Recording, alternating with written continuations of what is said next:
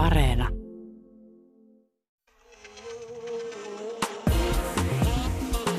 Yle Puhe ja Yle Areena. Naisasiatoimisto Kaartamo et Tapanainen. Täällä naisasiatoimisto, joka on saavuttanut budjettisovun vuodelle 2023. Sulle, hälle, tolle, sille Ja mulle, ja mulle, ja mulle, ja mulle. Tänään puhumme isyydestä ja äitiydestä. Isänmalli muuttuu ja se muuttuu paremmaksi ja pehmeämmäksi. Mitä uusi isyys tekee lasten onnellisuudelle ja yhteiskunnalle? Tästä puhumme vieraamme isyystutkija Petteri Eerolan kanssa. Suuri feministi käsittelee taas sitä, miksi äiti ei pääse järkelemällä eroon äityyden suorituspaineista ja miksi nämäkin jäljet johtavat ei niin kaukaiseen maahan patriarkaattiin. Sitten puhumme meikeistä. Yes. Tai oikeastaan meikkaamattomuudesta. Boo. No. Pandemiavuosi on vienyt monelta meikkaus- ja peseytymishalut. Onko siis tämä aika muuttamassa meikkaavien suhdetta meikkaamiseen? No mutta mitäs Outi? Tukka liiskassa ja räkä poskea kaunistaa vai? Joo. Aika lailla tällä lailla, että mikäs tässä meikkien hapantuessa kaappiin ja rokotusvuoroa odotellessa, että siinä mielessä on niin kuin kerrankin hyötyä olla tällainen puolibuumeri, että, että ei me enää kauaa, kun saa vedettyä parhaimman rokotusmekon päälle ja, ja pääsee pistokselle. Mutta kun tämä kausi on tässä lusittu, niin kyllä aion sensuroida kokonaan esimerkiksi sanan rokotevastainen. Niin, tämä uusin uutuushan liittyy ihmisiin, joilla on kuukautiset. Eli joku on jossain kaninkolossa keksinyt, että hei, koronarokote vaikuttaa hedelmällisyyteen, kuukautiskiertoon, hormonitoimintaan, tulevaisuuden lapsi, joita ei vielä siitetty. Ihana vaihe tässä rokotuskeskustelussa.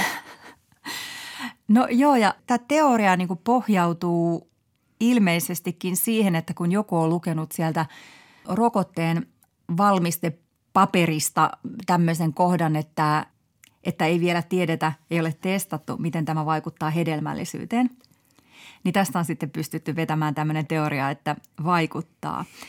Mutta niin kuin tämä erityisen niin kuin crazy kulma tässä jutussa on se, että ei siis se rokotteen itse ottaminen, vaan muiden ottamat rokotukset. Eli siis jos joku toinen on ottanut rokotuksen, niin sitä lähelle ei voi mennä, pitää pitää turvaväli, koska sen toisen ottama rokotus vaikuttaa niin kuin mandoliinon hedelmällisyyteen.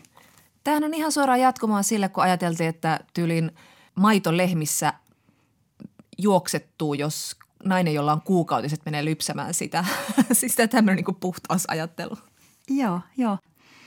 Ja esimerkiksi nyt tässä viime aikana on raportoitu erästä yhdysvaltalaisesta yksityiskoulusta, joka on määrännyt, että ne opettajat, jotka on saanut koronarokotteen, niin niiden täytyy pysyä kaukana oppilaista, koska todella sitten nämä rokotetut opettajat levittää jotain rokotepöpöä sillä lailla, että siellä on menneet niin kuin naisilla todistetusti kuukautiskierrot sekaisin.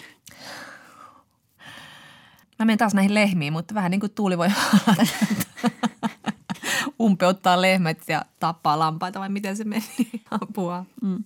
No tietenkin se, että koronarokotteet varsinkin muissa ihmisissä aiheuttaisi jotain hormoniheittelyitä, niin on kaninkolon omalääkärin, oman nettilääkärin tulkintaa.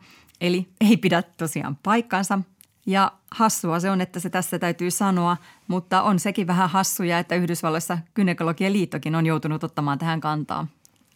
Ajattelepa sitä. Oi jee. En tiedä, mihin tota niin vertaisi.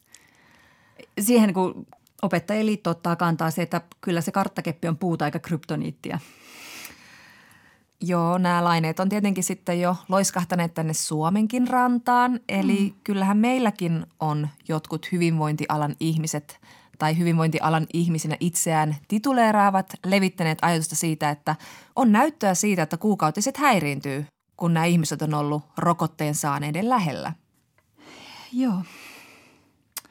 Mä oon törmännyt näihin ajatuksiin myös siis jossain niin kuin keskikokoisten suomalaisten kuntien politiikkasivustoilla. Että niin kuin, kyllä tässä niin kuin aika hyvin yritetään sitä niin kuin omaa ajatusta niin kuin kaikenlaisille foorumeille työntää. Ja sitten nämä tyypit, jotka tällaista niin kuin todistaa, niin ne on myös niin kuin silleen ihan raivona, että tulette huomaamaan tulevat sukupolvet tuhoutuvat. Kyllä tässä taas niin kuin nauru takertuu sitten kuitenkin kurkkuun, kun miettii, että jos haluaa lapsia tai on raskaana, niin kyllä kaikki tällaiset huhut ja pelotteet, kyllä ne vaikuttaa. Ne tekee maailmassa tosi uhkaavan paikan. Joo, toi on tosi tehokas pelote. Mm. Toi nimenomaan hedelmällisyyteen vetoaminen. Niin. No mutta me puhuttiin tässä ohjelmassa joskus vuodenvaihteessa siitä, miten hintsusti ylipäätänsä covidin vaikutuksia raskauteen ja sikiön on ollut tarjolla.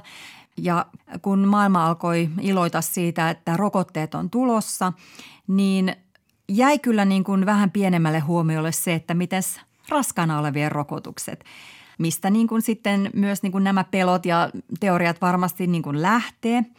Niin ja siis tämmöiset laajemmat tutkimukset rokottajan raskauden yhteisvaikutuksista aloitettiin vasta niin kuin nyt alkuvuodesta. Mm, mm. Ja siis Suomessahan on sellainen suositus, että vain harkinnan mukaan otetaan se rokote. Eli jos äiti on muutenkin vaikkapa infektioille herkkä, niin hän voi tätä miettiä. Mutta siis yleisesti mistään rokotuksista ei ole raskana haittaa, jos ne ei sisällä eläviä taudin aiheuttajia, niin kuin nämä mRNA- tai adenoviruspohjaiset ei siis sisällä. Joo, mutta kun tässä oli tämmöinen lääkärin harkinnan mukaan peruste, niin ei sitten välttämättä niin riskiryhmiinkään kuuluvat äidit ole sitä halunnut ottaa sitä rokotetta, koska tietoa tosiaan on ollut vähän. Mutta ei tarvitse olla enää ainakaan niin kovin huolissaan, koska nyt ollaan saatu näitä tuloksia.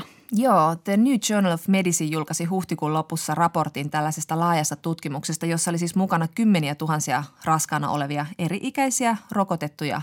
Ja sen mukaan mRNA-rokotteella ei ollut vaikutusta raskauden kulkuun tai synnytykseen tai vauvaan. Toki tässä vaiheessa nyt ei vielä mitään pitkäaikaista seurantaa ole pystytty tekemään. Eli nämä naiset, joiden raskaudesta seurasi lapsi, oli rokotettu raskauden viimeisellä kolmanneksella. Joo. Ja tämä nimenomainen tutkimus on nyt varmaan niin kuin yksi suurimmista, joita tässä on tehty, mutta on tässä ollut niin kuin muunkinlaisia ja tulokset vaikuttaa niin kuin kovin samanlaisilta. Että tällaistakin on saatu selville, että, että sitten rokotetun äidin kehittämät vastaineet on myös siirtynyt sikiön, eli vauvakin on sitten turvassa tartunnalta – ja nyt kun tätä tietoa on tullut, niin sitten on alkanut myös suositukset muuttua. Eli Amerikassa synnytyslääkärit ja gynekologit on suositelleet, että ainakaan näitä mRNA-rokotteita ja vaikkapa Johnson Johnsonin adenovirusta sisältävää rokotetta ei evätä niiltä raskaana olevilta tai imettäviltä, jotka se rokotteen haluaa. Mm, mm. Ja sitten CDC, eli, eli siis tartuntatautiviraston suositus on tällä hetkellä se, että ei tarvitse välttää rokotusta, jos yrittää tulla raskaaksi. Että oikeastaan niin kuin päinvastoin, että raskaana olevat on vaarassa saada vaikeamman tautimuodon covidista, mutta sitten taas, että miten ne suositukset otetaan laajemmin käyttöön ja näin on eri asia. Mm. Eli Amerikassa siis näin, mutta mitäs meillä Suomessa? No Suomessa mennään WHO eli maailman terveysjärjestön suositusten mukaan. Niin THLn sivuilla kerrotaan, ettei raskauden aikana annettu koronavirusrokote ole aihe erityisen huoleen tai tarkempiin sikiötutkimuksiin. Ja raskana olevien vähäisestä tutkimuksesta huolimatta ei siis ole syytä olettaa, että rokote aiheuttaisi haittaa raskaudelle tai sille sikiölle. Joo. Huomaatko Jonna muuten sen, että nämä tiedot on tässä niin kuin kevään aikana tarkentuneet, mm. mutta aika vähän näistä uutisoidaan. Kyllä, joo. Ja tämä koskettaa aika isoa porukkaa mm, mm. ja aika iso asia niin. kyseessä. Itse saa kaivaa. Mä viestittelin vielä THLn ylilääkärin ja rokotetutkijan Hanna Nohinekin kanssa. Ja hän kommentoi tätä The New Journal of Medicineissa julkaistua raporttia, että se vahvistaa näkemystä siitä, että raskaana olevien rokottamiseen mRNA-rokotteilla ei liity mitään erityistä turvahuolta – ja kun nyt näin isoa määrää on tutkittu, niin Nohinekin mukaan siellä havaitut tapahtumat, eli rokotettujen keskenmenojen, ennenaikaisten synnytysten tai tavanomaista pienempänä syntyneiden lasten määrät menee ihan normaali oletusten ja normaali ilmaantuvuuden rajoissa. Eli tässä tutkimuksessa mikään näistä asioista ei ylittänyt niin sanotusti odotusarvoa. Ja Nohinek vielä lisää, että niin kuin tässä raportissa todetaan, niin lisää seurantatietoja tietenkin tarvitaan, jotta voidaan olla ehdottoman varmoja. Ja tässä kohtaa tietenkin sitten kuulen sen kollektiivisen klunksahduksen, kun raskaana olevat nielaisee, mutta hyvältä tosiaan näyttää. Ja nämähän on siis tosi hienoja uutisia nyt tosi monelle. Myös niille, jotka ovat esimerkiksi ottaneet rokotteen ollessaan jo raskaana. Vahingossa tai riskiryhmäläisinä. Niin, kyllä. Mm. Tietämättä sitä raskaudesta vielä. Mm, mm, mm. Et jos on mennyt paniikkiin, niin ei mitään hätää. Tämä on aina paras uutinen raskaana olevalle ihmiselle. Niin, ei mitään niin. hätää. Mutta koska me sitten tota, siirrytään oikein niin kuin suositukseen tästä raskana olevien rutiininomaisesta rokottamisesta. Enpä tiedä, Hanna Nohinäk ei siihen ottanut kantaa, koska tosiaan Suomessa mennään WHO-suositusten mukaan, niin sitä sitten odotellessa. Mitä sä nyt Joona itse tekisit, jos sä äh, tota, yrittäisit raskaantua tai olisit raskaana ja nyt kun se kauan odotettu rokote siellä niin kuin jo kylmässä pikkuhiljaa odottelee – No siis totta kai mä ottaisin rokotteen, mutta totta kai tämä on helppo sanoa, koska mä en ole raskaana. Mm, mm. Mä mietin tätä itse asiassa yksi päivä ihan niin kuin tosissani, että aina on pieni mahdollisuus, että on raskana, kun flaksi käy ja kyllähän se käy. Niin tota, mä ottaisin silti. Ja nythän siellä kysellään siellä kaavakkeessa, että oletko raskaana. Ja jos olisin pieniin päin, niin mä laittaisin sinne en. Että vaikka niin kuin raskauteen liittyy usein niin kuin paljon erilaisia huolia, mm. niin tässä kohtaa kyllä niin kuin antaisin tutkimuksen puhua puolestaan. Eli oikeasti menisit maakellariin yhdeksäksi kuukaudeksi. Yle Puhe ja Yle Areena. Naisasiatoimisto Kaartamo et Tapanainen. Kas niin. Sitten naisasiatoimistossa puhutaan isistä. Hellistä, läsnä olevista, ihanista isistä – sillä vaikka maskuliinisuuden mallit on tiukassa, niin ainakin isyys on ollut kovassa murroksessa viime vuosina. Isyydestä on tullut paljon emotionaalisesti läsnä olevampaa. Ainakin näin on sanonut isyyttä tutkinut Petteri Eerola Jyväskylän yliopistosta. Petteri Eerola, kun me nyt ollaan puhuttu niin paljon tästä isyyden murroksesta, niin mitä se oikeastaan tarkoittaa ja mikä sitä on ajanut? Hmm. Meillä helposti on tällaisia käsityksiä, että on tällaisia perinteisiä isiä ja uusia isiä, mutta ainahan on ollut kaikenlaisia isiä ja nytkin on kaikenlaisia isiä. Mutta sitten jos nyt mietitään, mikä kuitenkin on muuttunut, niin me voidaan katsoa ihan vaikka ajankäyttötilastoja. Niin kyllähän miehet nykyään käyttää selkeästi enemmän aikaa lastenhoitoa ja viettää lasten kanssa enemmän aikaa, mitä vaikka 80-luvun loppupuolella. Tosin tässäkin kohtaa me voidaan muistaa se, että myös äitit viettää enemmän aikaa lasten kanssa. Että ylipäätänsä lasten kanssa vietetään tänä päivänä enemmän aikaa, mitä, mitä vietettiin menneinä vuosikymmeninä. No mikä muu on sitten muuttunut? tällaisia isompia kulttuurisia muutoksia voisi ajatella, että ehkä tällaiset isyyden kuvat, mallit, miten isyyttä vaikka esitetään kirjallisuudessa, elokuvissa, ne on moninaistuneet kyllä. Mm. Että siinä on yksi tällainen selkeä muutos vaikka. Mitä sä ajattelet, kuinka iso merkitys tuolla noilla lainsäädännöllisillä muutoksilla on siis näillä, että mm. isille on ylipäätään myönnetty sitä isyyskuukausi, kun se oli ensin, joka tuli? Joo, no kyllä mä ajattelen kuitenkin, että – ylipäätänsä meidän yhteiskunnassa tällaiset poliittiset päätökset ja t- kaikki tällaiset institutionaaliset käytänteet, ne luo niitä rakenteita, minkä rajoissa me toimitaan ja mitkä tavalla antaa myös sitten tietyllä lailla meille kuvaa siitä, mikä on tavoiteltavaa, mikä on hyvää, mikä on oikein. Ja siinä mielessä ei voi vähätellä näitä muutoksia vaikka siinä, että miesten isyysvapaata ollaan kuitenkin Suomessa pikkuhiljaa kasvatettu ja nyt sitten – tavoitteena olisi että lähiaikoina olisi yhtä pitkä isyysvapaa kuin äitiysvapaa. Mutta tahtoakin tarvitaan, että kyllähän sitten meillä on myös niinku semmoinen surkea tilanne, että kuitenkin käytetään vielä aika vähän. Joo, vaikka isät käyttää niitä vapaita huomattavasti enemmän kuin aikaisemmin, niin jos me katsotaan suhteessa paljon äiteihin käyttää niitä, niin sehän on ihan minimalistinen osa. Se on noin 10 prosenttia kaikista perhevapaista, mikä on miesten pitämiä onko se vanhemmuus sitten kuitenkin edelleen vielä niin kuin jotenkin äitien homma, että äidit on siinä vaan jotenkin niin parempia ja taitavampia ja niin. Me ollaan tässä viimeisten vuosien aikana kollegoitten kanssa haastateltu pienten lasten vanhempia heidän lastenhoitoratkaisuistaan. Niin aika monet vanhemmat kuitenkin kokee sen, että siinä vaiheessa, kun ne lapset on pieniä, jos siis niin tällaisia alle vuoden ikäisiä, niin silloin koetaan, että se jollakin selittämättömällä tavalla luonnollisempaa, että se äiti jää kotiin. Mm. Sitä to- toisaalta sitä ei aina sanota, että se on pelkästään se luonnollisuus. Sitä saa, nykyään kuitenkin entistä enemmän perustellaan vaikka taloudellisilla mm. tekijöillä, just tällaisilla, että talous ei salli, että isät jäisi kotiin. Vaikka sitten toisaalta meillä on myös sellaisia tutkimuksia, mitkä osoittavat, että silloin kun tähän talouteen kiinnitetään huomioon ja tehdään laskelmia verotuksen suhteen ja näin, niin ne ei välttämättä ole silloin kovin isoja kuitenkaan ne. Aivan. No mikä tätä muutosta jarruttaa sitten? Mitä sä ajattelet, onko se meidän kulttuurinen ilmapiiri, työpaikkojen ilmapiiri, äidit, jarruttaako äidit mm. sitä, että ne haluaa kuitenkin jotenkin ottaa sen isomman roolin? Mm.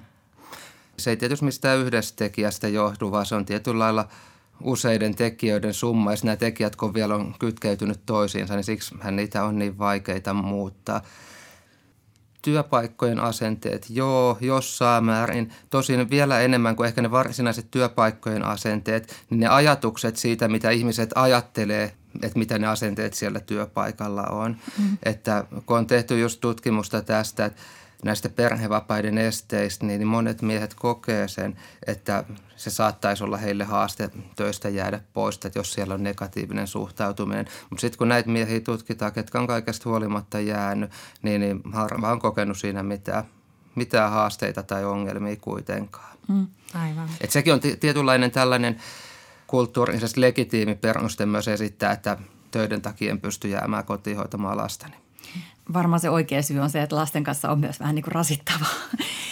tai yksi näistä oikeista syistä, mutta ja nyt en tarkoita syyllistää niin kuin äitejä sen enempää kuin syyllistää itseäni, mutta niin kuin mäkin feministinä niin kuin noin periaatteellisella tasolla kannatan perhevapaiden jakamista tasavertaisemmin, mutta niin kuin vain kuolleen ruumiini yli olisin lähtenyt töihin siinä kohtaa, kun lapsi on puolivuotias ja niin kuin antanut hänet isälleen tota hoidettavaksi, että kyllä niin kuin teki mieli olla sen lapsen mm, kanssa niin kuin tosi lähellä. Mm. Ainakin sen niin kuin vauvavuoden ajan mm. ja varmasti moni feministi tuntee myös tätä pientä ambivalenssia tästä asiasta, muukin kuin minä. Joo, jotenkin mä ajattelen, että, että ne äidit haluaa olla kotoa lasten kanssa. Vaikka niin kuin sä sanoit, niin se on monesti tosi rasittavaa olla pienten lasten kanssa kotona. Mäkin olen ollut kolmen pienen lapsen kanssa kotoon yhteensä varmasti kaksi ja puoli vuotta, mutta onhan se myös kauhean ihanaa ja antoisaa, koska se on kuitenkin aika poikkeuksellinen lyhyt aika elämässä. Ei siitä välttämättä haluaisi luopua, että hei mä lähden nyt tekemään duunia, mitä mä voin tehdä vielä 40 vuotta tämän jälkeenkin. Mm-hmm. Niin. Tai sitten se, että jos isät pelkää sitä, että mitä työpaikalla sanotaan, jos niin. jään isä vapaalle, niin sitten naiset voi pelätä, että mitä sanotaan, jos minä nyt jo menen töihin. Mm. Mutta ehkä Toi just tämä perhevapaa-uudistus, että nyt mm. sitten korvamerkitään – sekä isille että niin. äideille se suurin piirtein kuusi kuukautta ja sitten mm. siitä voi luovuttaa sen. Joo, kyllä niitä omia valintoja, niitä peilataan tällaisiin kulttuurisiin ihanteisiin, mikä ajatellaan, että on okei tapa toimia. Mm. Että kyllä, kyllä ne vaikuttaa siellä, minkälaisia ratkaisuja voi tehdä isyystutkija Petteri Eerola, niin siis sä olet kolmea lastasi hoitanut kotona, niin ootko huomannut sitten sellaista, että sankari isä tulee sieltä ja, ja tota, hiekkalaatikolla ja hämmästellään ja sä saat enemmän ihailua kuin sitten ne naiset, jotka ovat olleet lasten kanssa kotona? Mä luulen, että sitä voi olla omalta kohdalta vähän vaikea niin kuin hahmottaakin edelleen jossain määrin on tällainen sankari-isä ajatus just siitä, että vau, hei, tämä, mies osaa työntää lastenvaunu ja vaihtaa vaipat mm. ja sitten vielä isosiskoa katsoo siinä samaan aikaan. Sen Hän perään. on aare. Juu, nimenomaan. Että tällaista ajattelua kyllä on, mutta toisaalta mä sanoisin, että mun niinku oma näppituntuma, jos mä ajattelen, että mä oon tehnyt niinku tähän teemaan liittyvää tutkimusta nyt vähän toistakymmentä vuotta – niin se on tänäkin aikaan kuitenkin ehkä vähentynyt. Tietyllä lailla tällainen oletus siitä, että isä kuitenkin heittomerkeissä osallistuu tai vähintään avustaa kaikessa tällaisessa arjen lastenhoitotyössä ja erityisesti ehkä jopa vastaa tällaisesta leikittämisestä ja tällaisesta, niin siitä on kyllä tullut tällainen tietynlainen normi tässä viimeisen kymmenen vuoden aikana, että ei siitä ehkä ihan samanlaista sankarin viittaa enää saa, mitä oli niin kuin – muutama kymmenen tai ihan kymmenenkin vuotta sitten. Ja varsinkin niin kuin jos mietitään ihan isompia kaupunkeja, missä ei ole enää mikään niin kuin juttu, että näkee miehen työntäessä lapsen, lastenvaunuja tuolla kadulla. Niin. Mm. Mutta Petteri, säkin olet akateemisesti koulutettu ihminen ja olet tosiaan viettänyt kotona sitten lasten kanssa aikaa, niin miten, millaisia luokkaeroja näissä on, että ketkä jää sitten herkemmin kotiin? No se, mitä me vaikka suomalaisen tutkimuksen pohjalta tiedetään, niin kyllähän se on nimenomaan korkeasti koulutettujen naisten miespuoliset puolisot, ketkä jää pitämään näitä pitkiä vapaita. Eli toisin sanoen tota niin, sellaiset miehet, joiden puolisolla on luultavasti jollakin lailla vakaa työmarkkina-asema, ainakin suhteessa niihin naisiin vakaa, kellä ei ole vaikka mitään peruskoulun jälkeistä koulutusta. Eli heillä on se työpaikka, he, heillä on hyvät kompetenssit hankkia se työpaikka, jos heillä ei ole sitä. Heillä voi olla ura-ambitioita enemmän kuin sit sellaisella henkilöllä, kuka ei ole kouluttautunut. Tämä nyt on ainakin yksi tällainen keskeinen luokka, millä on huomattu, että sillä on huomattavasti enemmän vaikutusta siihen, että jääkö isä kotiin hoitamaan, kuin vaikka sitten sillä isän omalla koulutuksella. Aivan. Mutta jos vaikka, että miten siihen miehen hoivaan tai hellyyteen suhtaudutaan, niin siinä varmasti mä ajattelin, että ne ajatukset on kuitenkin niin kuin sosiaaliluokkien välillä lähentynyt toisiaan tässä viimeisten vuosikymmenten aikana. Että tietyllä lailla me ollaan kollegan kanssa muun muassa tutkittu vankimiesten isyyttä, niin voisi jopa ajatella, että nämä on sellaisia tosi karskeja jätkiä, mitkä ei välttämättä ihan niin kuin ihan hevillä käy hoivasta tai hellyydestä puhuu. Mutta sielläkin tietyllä lailla tällaisena ideaalina, kun kuvataan minkälainen on hyvä isä, mitä hyvä isä tekee. Se tulee ihan samanlaisia tällaisia määritelmiä siitä, että hy- hyvä isä on läheinen lapselle ja hoitaa sitä, on siinä arjes mukana. Et tietyllä lailla mä ajattelen kyllä, että tällaisesta miesten hoivasta ja hellyydestä on tullut kulttuurinen normi, mikä niin kattaa jo aika laajasti. Jos nyt puhutaan vaikka suomalaiset pienten lasten isät, niin taustoista huolimatta. Mm. Ja moni varmaan niin kuin miehistä sitä oman isän hellyyttä on myös niin kuin jäänyt sit kaipaamaan. Nyt kun mm. mainitsit noin vankilassa olevat miehet, niin mm. kyllä sielläkin varmasti on paljon traumataustaa ja, ja isättömyyttä ja sellaista, että, että siitähän se niin kuin vanhemmuus paranee, kun uudet sukupolvet aina haluaa tehdä paremmin kuin. Mm. Niinpä. Puhutaan tuosta isien vaikutuksesta tai mallista pojille kohta vielä lisää, mutta yksi kysymys pakko vielä tähän, että moni äiti kertoo just tämmöisestä tähän uupumisesta ja, ja siitä tietenkin, että te, tekee enemmän sitä lastenhoitotyötä ja kotihoitotyötä ja kotityötä ja sitten äidit puhuu uupumisen lisäksi myös paljon syyllisyyden tunteesta, että ei vaan niin kuin ole sitten kuitenkaan täytä niitä hommia, mitä pitäisi tehdä sen lapsen kanssa, että jotenkin suorittaisi sitä äitiyttä just oikein. Onko isät sitten alkaneet puhua tämmöisistä asioista? Oletko sä huomannut, että siellä tulisi tämmöistä syyllisyyden tuntua? Tai... Mm. No jos me aloitetaan vaikka nyt tästä uupumisesta, niin voi olla, että pieni vinkke, vihjeitä on niin kuin ilmassa sen suhteen, että miehetkin puhuu siihen liittyen asioista enemmän. Mutta vastaavaa muutosta mä en niin kuin siinä taas sit näe, mitä sen ho- hoivan suhteen. Et jotenkin mä ajattelen sitten taas tällainen niin kuin, voimavarojen riittämättömyys ja nämä, niin niistä on ehkä monille miehille sitten vielä vaikeampi puhua edelleen. Ja tämäkin taas riippumatta siitä, että on sulla minkälainen koulutustausta tai tulotaso tahansa, niin tavallaan sitten ehkä tällaisiin mieheyden ideaaleihin edelleen tai opittuihin malleihin myös, mitä me ollaan kulttuurisesti aikaisemmilta sukupolvilta opittu, niin siihen kuuluu entistä vahvemmin kuitenkin sitten ehkä ajatus siitä, että miehen ei sopisi uupua tai ainakaan siitä ei sovi puhua. Mm.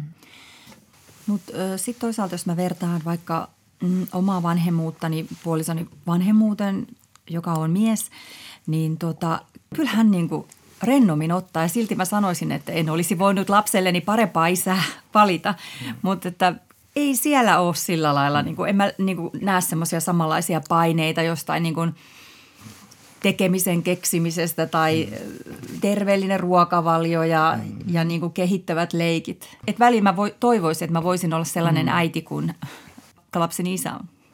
Niin.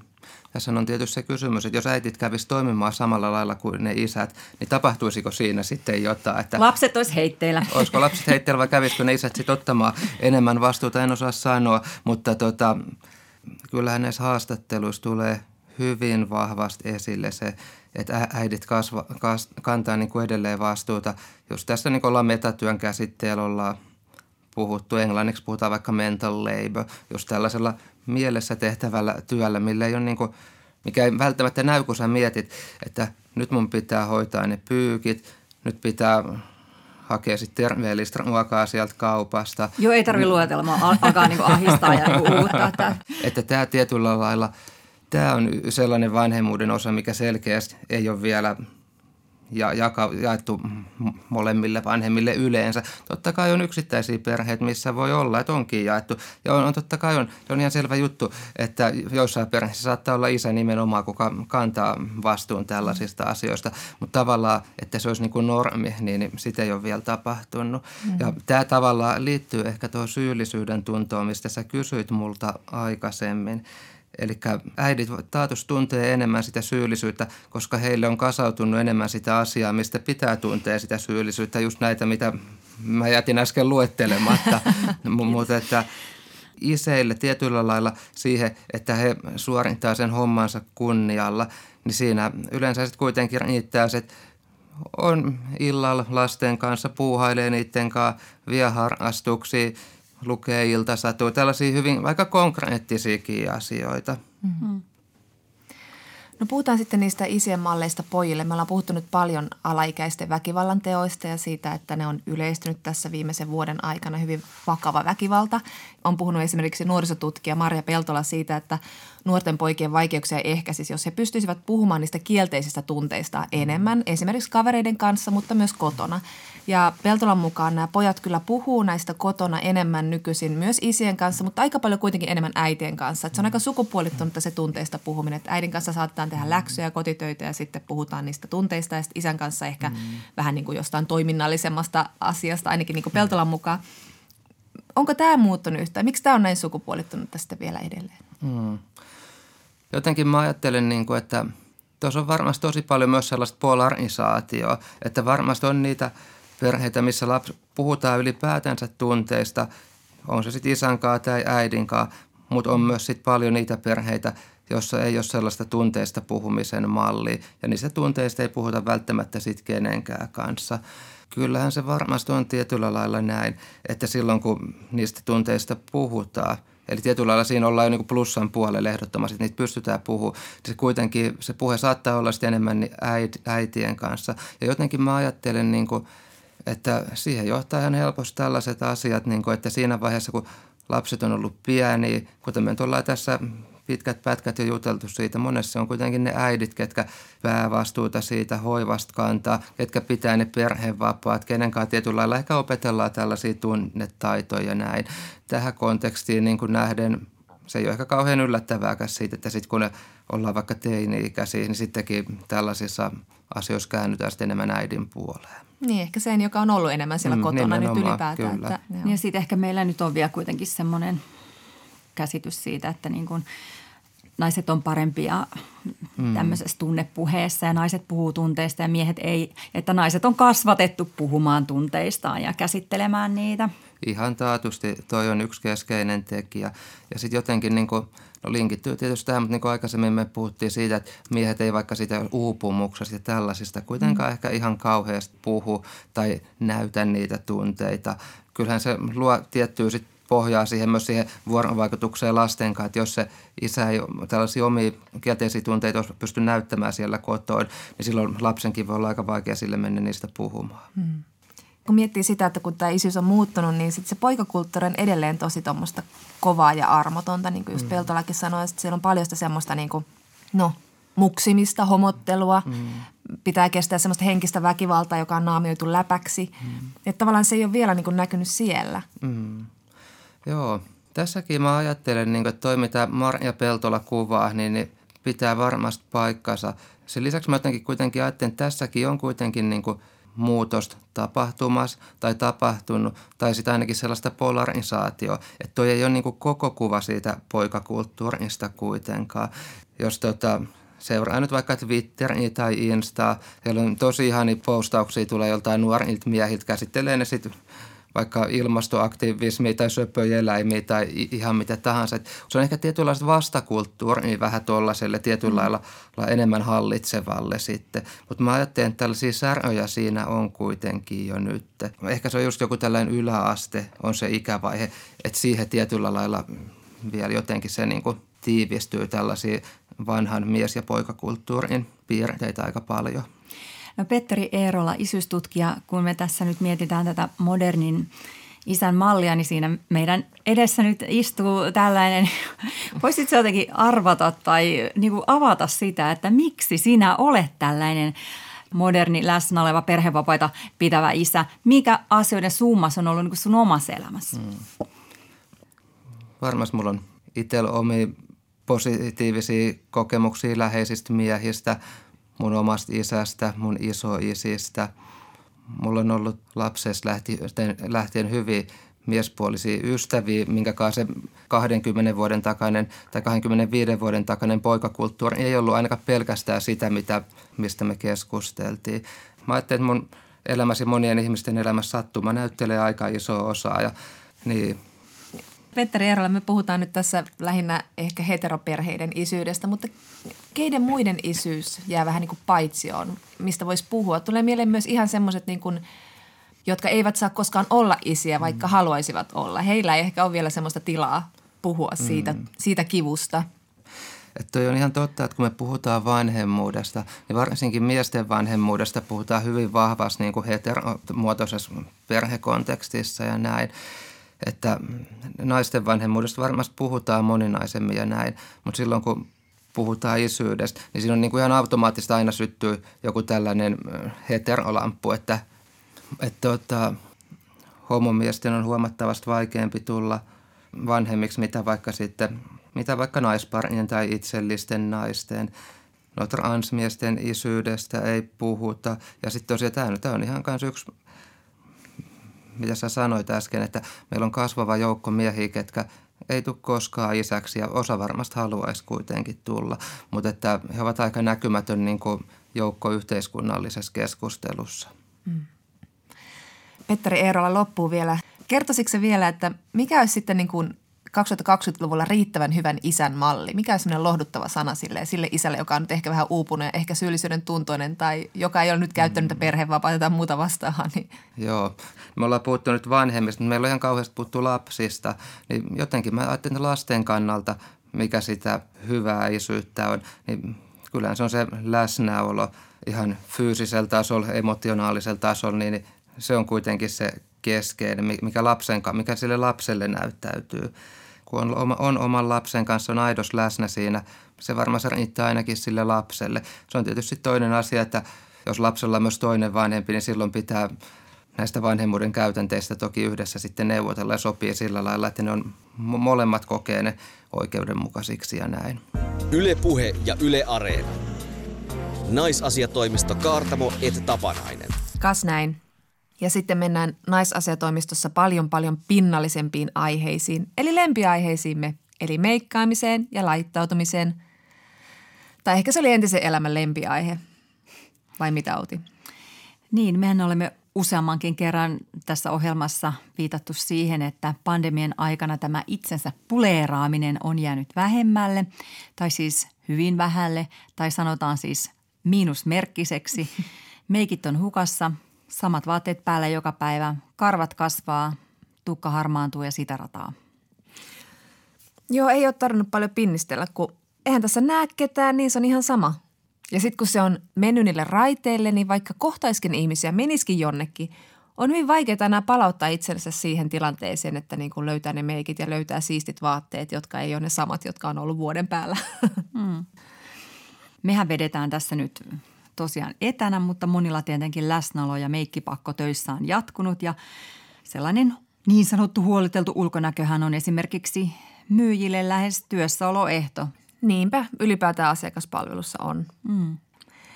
Joo, ja vaikka tämä tämmöinen meikittömyys nyt on ehkä ollut tämmöinen jo iso maailmanlaajuinen ilmiö, niin kyllähän tämä on koskettanut tietysti sitä väestön osaa, joka on voinut juuri vetäytyä sinne oman kotinsa turviin tekemään etätyötä tai muuta vastaavaa. Ja meillä naisasiatoimistossa ei ole ollut tämmöistä niin kuin huoliteltua ulkonäköä koskaan, edes meidän videopalvereissa työssäoloehtona. Se on huomattu. Että tämä jopa niin pitkälle, että nykyään me toisillemme tiedotetaan, kun me ollaan käyty suihkussa. Tiedätkö mitä? Mutta ehkä se kertoo muutenkin tämmöistä hyvin tapahtumaköyhästä elämästä. Niin. Ja sitten, miten pahalta tuntui käydä suihkussa, niin kuin kastuja ja hirveän monta vaihetta. Shampoo, hyi, sitten se valuu hoitoaine, sitten palelee siellä. Epämukavaa. Niin ja kun epämukava on tämä just se sana, että nyt on niin kuin mukavuus on kaiken keskiössä. Tämä on ehkä niin kuin monen naisen elämässä aika harvinainen hetki, että mennään sen mukavemman kautta vaatteissa, itsestään huolehtimisessa, kaikessa. Joo, nyt sen huomaa, miten, miten epämiellyttävää se kaikki on. Ja, ja miten ihanaa on, kun saa vaan niissä omissa pahnoissa kieriskellä. Mulla on kuitenkin työhuone, missä mä käyn silloin tällöin ja sitten eräänä päivänä siellä mä huomasin, että mä oon siellä ihan samoissa vaatteissa, joissa mä heräsin jo pari päivää sitten. Miksi riisua ja pukea? Ja siis tänä aamuna, kun lähdettiin tälle kylille nauhoittamaan ohjelmaa, niin mä oon että missä mun rintaliivit on? Mä en löytänyt niitä. Joo, mä en ole löytänyt pitkä aikaa enää. Ja tämä on yhdistänyt monia naisia. Myös tämä, tämän meikittömyyden lisäksi esimerkiksi kirjailija ja badass feministi Roxanne Gay twiittasi jo viime vuonna siinä pandemian alussa, että hän oli laittanut rintsikat ekaa kertaa päälle pitkin aikoihin ja rintani sanoivat, bitch what? Sitten taas tämmöisellä feministisellä komediasivustolla Reductressilla otsikoitiin näin, kun tämä koronahomma vain jatkuu ja jatkuu, että rintsikoiden lomautukset jatkuvat. Ja se, sekin on ollut ihan todella tervetullutta. Joo. Mä oon huomannut ainakin, että kaikkeen niin tähän liittyy niin kuin, aika niin kuin monipuolinen elämänhallinnan menettäminen. Mä huomasin yksi päivä, että mä syön kuin ajokoira, että mulla on niin kuin majoneesit naamassa ja paidalla ja mä en jaksanut vaan putsaa niitä. Jatkoin hommia. Ja sitten ennen pitkään tultiin semmoiseen pisteeseen, jossa puoliso sanoi, että Outi Kaartamo, sä haiset. ja tämän huomautuksen seurauksena mä en myöskään tehnyt mitään korjausliikettä. Oli vain, että äh, käännän pikkarit ja sukat huomenna. Niin. Joo, jotenkin tuntuu, että ehkä tämä meikittömyys on toiminut tämmöisenä niin porttiteoriana isompaan tämmöiseen. Miten se sanotaan, kun naiset luovuttaa, antaa mennä? Valahtaa epähygieniaan. Repsahtaa. Mutta siis joka tapauksessa kyllähän tästä on kirjoitettu, että ihmiset, jotka välttää sosiaalisia kontakteja, niin ne ei tilaa hygieniatuotteita, deodoranttien myynti on laskenut, mutta ennen kaikkea meikkien myynti on todellakin laskenut. Mä luin, että kolmannes meikkejä myyvistä liikkeistä on suljettu pandemian aikana, sillä yleensähän meikkejä halutaan ostaa kaupasta eikä netistä, siis jopa nuoremmat, jotka tekee kaiken muun kyllä netissä, niin haluaa mennä hipelöimään niitä kauppaan. Ja tästä meikkaamattomuus- ja epähygienian trendistä on tehty myös ihan niin kuin sellaisia rohkeita ja raikkaita tulkintoja. Esimerkiksi USA Today otsikoja alkuvuodesta, että hyvästi korkkarit, hei vaan naisviikset. Naiset hylkäävät kauneusrutiinit lopullisesti. Niin, en tiedä kuinka lopullista tämä on, mutta ainakin tämä on breikki. Tämä on ollut tauko tästä itsensä huolehtimisesta. Just tuossa USA Today-jutussa Amerikan sukupuolen tutkimuksen professori Kate Mason sanoi, että – tämä etäisyys muihin ihmisiin ja maskit, niin se on muuttanut sitä tapaa, miten me niin kuin esitämme itseämme ja mitä me näytämme itsestämme toisille ihmisille. Ja sitten siinä on niin kuin tullut mahdollisuus tavallaan uudelleen arvioida kaikkia näitä normeja, mitkä liittyy ulkonäköön ja siitä huolehtimiseen. Mm. Niin, toisaalta nuo ulkonäkönormit on niin tiukasti sisäistettyjä monella, että, että semmoinen niin meikkausrutiinista luopuminen voi tuntua ihan mahdottomalta. Tästä on kirjoitettu esimerkiksi Atlantic-lehdessä, että kun ihmiset hän niin kuin vahvistaa omaa identiteettiä myös ulkonäkönsä kautta ja sitten jos tuntuu siltä, että ei näytä enää itseltään, niin, niin sekin voi olla stressaavaa tai lamaannuttavaa, eikä pelkästään rentoa niin kuin eräillä. Toisaalta kyllähän tässä itsellä on ollut hyvin lamaantunut olo koko pandemian ajan, että en tiedä, onko tässä joku syy-yhteys. Mm. Ja sitten toisaalta niin kuin kyllä niin kuin lehtijutuissa myös kannustetaan, että – että sinä saat meikata, vaikka olisit vain yksin kotona. Niin, no tässä kirjoittiin taas sitten Time-lehdessä viime vuonna, että se voi olla myös tapa säilyttää niin kuin jonkinlainen niin kuin kontrolli tilanteessa, johon ei ole mitään kontrollia. Että tavallaan elämä jatkuu vähän niin kuin edes samanlaisena, että aamulla meikkaa ja sitten rupeaa hommiin tai mitä nyt sitten ikinä tekeekin. Tässä korostettiin, että mikä tahansa, mikä boostaa sitä omaa mielialaa vähän paremmaksi pandemian aikana on tärkeää. Eikä sitä tarvitse myöskään niin kuin alkaa miettiä, että – kuinka turhamainen ihminen mä olen, jos mä meikkaan yksin kotona ollessani. Niin ja sitten tietenkin siihen, että, että niin kuin miten hyvä olo on itsellään olla paljon päin, niin se liittyy tietenkin monia asioita, kuten vaikka se, kuinka paljon kuvaa itseään sosiaalisen mediaan tai mm-hmm. minkälaiset geenit on tai, tai ikä. Käykö päiväkodin ovella näyttämässä varhaiskasvattajille, että että kaikki on kyllä meillä kunnossa. Et voisi kuvitella, että on helpompaa sit olla rennosti meikitön, jos on nuori ja kuulas iho vaikka. No kyllä on, koska siis iän myötähän aika nopeasti saa kuulla nainen, että näytäpä väsyneeltä, jos totta kulkee ihan ilman meikkiä. Mulla toisaalta ei tule koskaan myöskään sitä kommenttia, että näytätpä hyvältä tai levänneeltä, niin ei tule siitä toisaalta, toisaalta tuota epäilystä siitä väsyneisyydestakaan, kun se on niin ihan semmoinen perusilme. Mutta periaatteessa voisi olla levännyt, koska sitä aikaahan on nyt vapautunut hirveästi, kun on jättänyt tämän itsestään huolehtimisen väliin. Mm. Et sinänsä ihan hi- hirveän kiva laskea jotain saavutuksia, joita on nyt sitten tehnyt sillä säästöneellä ajalla, mutta ei kyllä tule mieleen yhtään mitään. Kolme päivitystä enemmän päivässä. Ehkä. Mutta ehdottomasti tämä on laittanut kyllä vähän miettimään, että kuinka hitokseen siihen menee aikaa siihen niin sanottuun itsensä huolehtimiseen. Sehän on niin kuin ihan toinen ammatti jo tässä, niin kuin sivubisnes. Ja mä oon huomannut esimerkiksi semmoisen pikkujutun, että nykyään kun perheen kanssa lähdetään kotoa jonnekin, eli vaikka pihalle tai puistoon, niin me lähdetään niin kuin yhtä aikaiselta ovesta ulos, että muun perheen ei tarvitse odotella sitä, että äiti siellä vielä vähän puunaa niin, ja siis ne, jotka oikeasti joutuu ihan niin kuin tyyliin ammattiinsa tai julkisen virkansa tai esiintymisen takia puunaamaan itseään, niin kyllä se heillä on ihan siis sen bisneksen se sivutyö tai osa sitä työtä, joka saattaa haukata siitä työpäivästä aikamoisen palan. Mm-hmm. Esimerkiksi Hillary Rodham Clinton. Hän kirjoitti muistelmissaan järkyttyneensä, kun tajusi viettäneensä vuoden 2016 presidentin vaaleissa kampanjoidessaan vuoden jokaisen aamun huolellisessa pulerauksessa ja hän sitten laski, että se teki yhteensä 600 tuntia eli 25 päivää yhteensä. Siinä ajassa olisi voinut kampanjoida aika monessa osavaltiossa ja ehkä päihittää Donald Trumpin. Mutta toisaalta voi ajatella, että joitakin poliitikkoja meikkaaminen on pitänyt poissa pahan teosta. Trumpihan meikkasi paljon, ainakin meikkivoidetta käytti, ellei sitten suihkurusketusta. Ja sitten toisaalta vaikka Britannian rautarouva Margaret Thatcher. Hänethän muistetaan siitä, että hän vei lapsilta maidot ja vaikutti ammattiliittojen toimintaa, mutta myös siitä, että hänellä oli valtava tukka. Ja se tietenkin vaati laittoa. Independent-lehden mukaan 118 kampaa ja keikkaa vuodessa. Tai ainakin tällainen vuosi oli 1983. Kalenterimerkinnät on vuotanut julkisuuteen. Kun mä käyn kerran vuodessa kampailla, mä turhaudan aina siinä ja siinä puolentoista tunnin kohdalla, niin aikamoinen kyllä. Mm. Mutta vielä palatakseni tuohon Rodham Clintoniin, niin ei ollut olemassa semmoista vaihtoehtoista todellisuutta, jossa hän olisi ollut meikkaamatta ja lähtenyt paljain kasvoin sinne kampanjoimaan. Mm, mm. Koska niin kuin hänkin on sanonut sitä, että joka kerta kun hän esiintyi julkisuudessa ilman meikkiä, niin se oli uutinen. Mm. Että kyllä se on niin kuin semmoinen aikamoinen meikkaamisen pakkopaita vallalla tässä niin kuin kulttuurissa, jossa olet julkisessa roolissa naisena. Niin ja niin kuin pari viikkoa sitten tässä ohjelmassa puhuttiin, niin, niin monethan niin kuin julkista työtä tekevät vastustaa tätä shittiä – Esimerkiksi Roosa Meriläinen ei meikkaa ja juontaja Jenny Pääskusaari meikkaa mahdollisimman vähän vaikka televisio-ohjelmiin, että hän on laskenut, että paksu meikki ja iso kampaus TV-ohjelmaan kestää 2-3 tuntia laittaa. Pääskusaari on kertonut Hesarissa, että että nyt kun hän juontaa tällaista pitääkö olla huolissaan ohjelmaa, niin häntä meikataan siihen yhtä pitkään kuin miehen, eli noin vartin verran.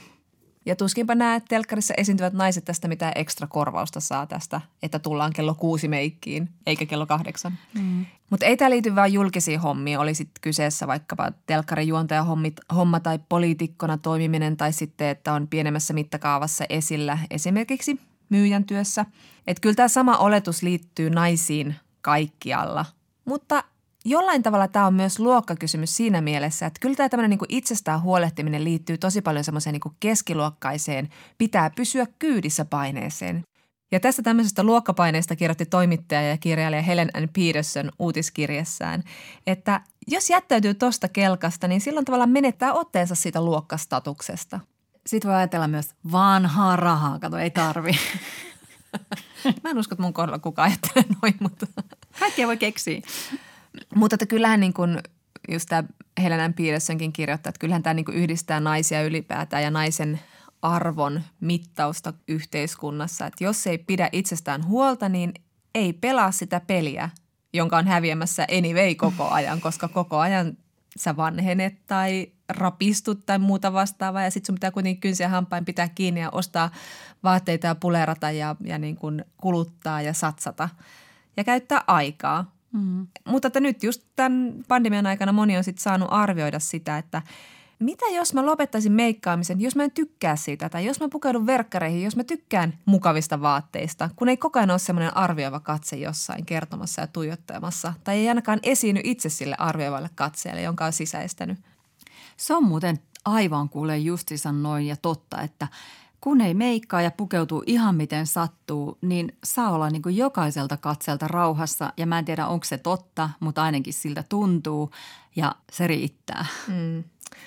No mutta me raahaudutaan nyt näitä pandemia-maratonin viimeisiä kilometrejä toivaksemme. Niin mitä sitten? Mitäs pandemian jälkeen? Sulkeutuuko meikkipussin vetoketju nyt kokonaan elämässäsi, Outi Kaartamo? No mä luulen kyllä, että tämä on jossain määrin pysyvää. Tai että sellainen niin kuin meikkaamisen tai hyvältä näyttämisen paine on tietyllä tavalla mennyt iäksi niin kuin jossain tilanteissa. Eli kyllä varmasti, jos menen juhliin tai ravintolaan syömään tai sillä lailla ihmisten ilmoille, niin meikkaan, mutta en enää varmastikaan arkisissa tilanteissa. Toki täytyy sanoa, että tällä hetkellä tähän ajatukseen liittyy kyllä jotain väsynyttä luovuttamista, että koska myöskään peseytyminen ei ole vielä palautunut. Että, että... Mulla on tässä pyykkipoika nenässä koko ajan. niin. Ja sitten toisaalta myös ehkä sellainen, että mä uskalla kokeilla, että auttaako se suihku siihen.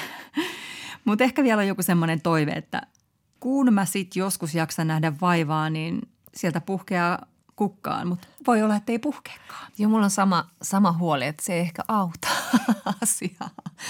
Mutta mulla on kyllä sitten ehkä päinvastainen olo, että nyt kun tapaa pikkuhiljaa ihmisiä, joita on nähnyt pitkiin aikoihin, niin pelkään, että siellä on ihmisillä semmoisia, oho, Tuolla on kyllä pandemia ottanut koville ajatuksia, kun ne näkee, mutta mä tunnen vähän semmoisen pienen paineen, että pitäisi kyllä näyttää kohta vähän niin kuin freshimmalta ja paremmalta ja hyvältä.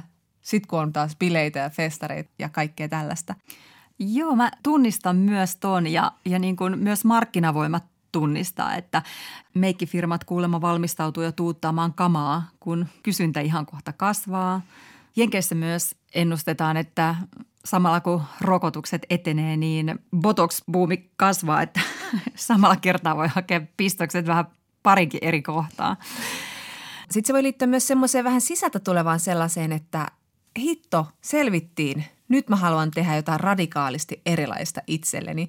Tästä kirjoitti jo, jo tuossa mainitussa Atlantikin jutussa toimittaja Amanda Moore, joka sanoi, että hän ei ole koskaan kokeillut botoksia tai ripsien pidennyksiä tai tekokynsiä tai mitään muutakaan tällaista, mutta tässä pandemian pikkuhiljaa niin kuin hiipuessa tai ainakin niin kuin rokotusmäärien siellä Yhdysvalloissa koko ajan kasvaessa, niin hän on huomannut tämmöisiä niin kuin ajatuksen yhtäkkiä pullahtanut hänen päänsä, että hän haluaa nyt kokeilla tätä ja tätä ja tuota ja tätä. Ja hän vertaista siihen, että, että ihmisillä on usein niin kuin katastrofien tai stressaavien elämäntilanteiden jälkeen niin tapana muuttaa ulkonäköään. Mm. Klassinen esimerkki on tämä niin kuin naisten erotukka. Mies jäi, otsatukka tuli. Raikas polkka uusi seikkailuihin. Niin, että maailma muuttuu, mäkin haluan muuttua. Niin, niin. kyllä mä sitten niin myös jotenkin ajattelen, että tarvitaan ehkä niin kuin joku tuommoinen niin suurempi sysäys, että voi palautua ennalleen ja vaikka se julkisuudesta tuttu Extreme Megamask. Kelpais.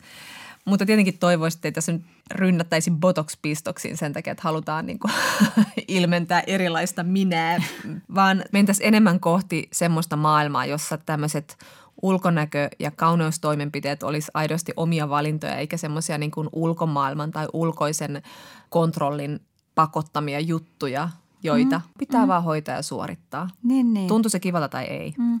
Ja nyt on varmaan niin ollut ihan mahtava kohta tarkastella, että mikä siinä meikkaamisessa on se, mikä tuo itselle iloa ja mikä on sitten se, mikä niin kuin tuntuu suoritukselta, joka naisen täytyy tehdä ikään kuin ympäröivää yhteiskuntaa varten – et ihan silleen, että onko tämä mun juttu vai ei ja tässä nyt voi tosiaan niin kuin toimia ihan sillä kuin haluaa. Niin. No mutta jääkö sulle Jonna tästä vuodesta nyt joku sellainen vähän vaan toisesta jalasta karvat? No kyllä toi karvojen ajeleminen kuulostaa ihan järkyttävän työläältä asialta. Jos mä nyt ehkä palaan kuitenkin niihin meik- meikkeihin ja meikkaamiseen, koska se on musta kuitenkin aika hauskaa puuhaa. Mutta te, ehkä mä nyt kuitenkin pidän tästä niin kuin harventuneesta suihkuvälirytmistä kiinni, koska tämä on toiminut ihan hyvin. Ei ihminen oikeasti tarvista suihkoa ja hiustenpesua kuin kerran viikossa. Mm. Jonkun nenän saattaa vähän haiskahtaa, mutta se on sitten kuulemma aina patriarkaatti, joka haisee. Sen verran vaan niin kuin sanon, että on huomannut, että siitä, että ei pese hiuksiaan, on tosi paljon hyötyä. Siis mulla on tullut ihanat paksut hiukset. Eli hygienia on yliarvostettua. Kyllä, ja kerran viikossa suihkuun, niin kyllä se kuulostaa nyt tällä hetkellä kyllä niin kuin aika radikaalilta kumarrukselta patriarkaatin suuntaan, että, että mitään ihan niin kuin noin extreme kauneudenhoitotoimenpidettä en kuitenkaan lähde lupaamaan. Ylepuhe ja Yle Areena. Naisasiatoimisto Kaartamo et Tapanainen. Ja sitten ollaankin sudittu vapaalla kädellä itsemme nurkkaan, jossa iso feministi ottaa ja vastaa kysymyksiinne. Kysymyksiä voi lähettää osoitteeseen naisasiatoimisto.yle.fi. Nimimerkki Rekrek kysyy. Vanhemmuus näyttäytyy somen kuvavirrassa suoritettavalta tehtävältä, joka menee oikein, kun lapset ja koti ovat puhtaita, vaatteet viikattu, kasvatusoppaat hiiren korvilla ja äiti, tietenkin äiti, kumartuneena intensiiviseen ja läsnä olevaan leikkiin. Vaikka kuvittelin olevani immuuni niin sanotulle vanhemmuuden paineille, niin huomaan vertailevani itseäni kuviteltuihin ja parempiin muihin – en jaksa leikkiä lapseni kanssa juuri ollenkaan, en siivoa ja ruutuaikakin ylittyy.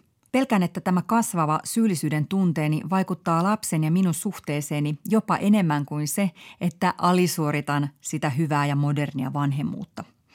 Tiedän, että somepostaukset, vanhemmuuden kuvaukset ovat vain siivu tai lavastettua vanhemmuutta, mutta miten voisin myös sisäistää tämän ja vakuuttaa itseni siitä, että oma äitiyteni on kyllin hyvää? Tähän kysymykseen vastaa sosiologi, parisuuden normeihin ja perhe- ja läheissuhteisiin perehtynyt tutkija Kitti Suoranta. Ja ihan ensiksi Kitti sanoi, että nimimerkin pohdinnat kertovat siitä, että hänen vanhemmuutensa on varmasti kyllin hyvää.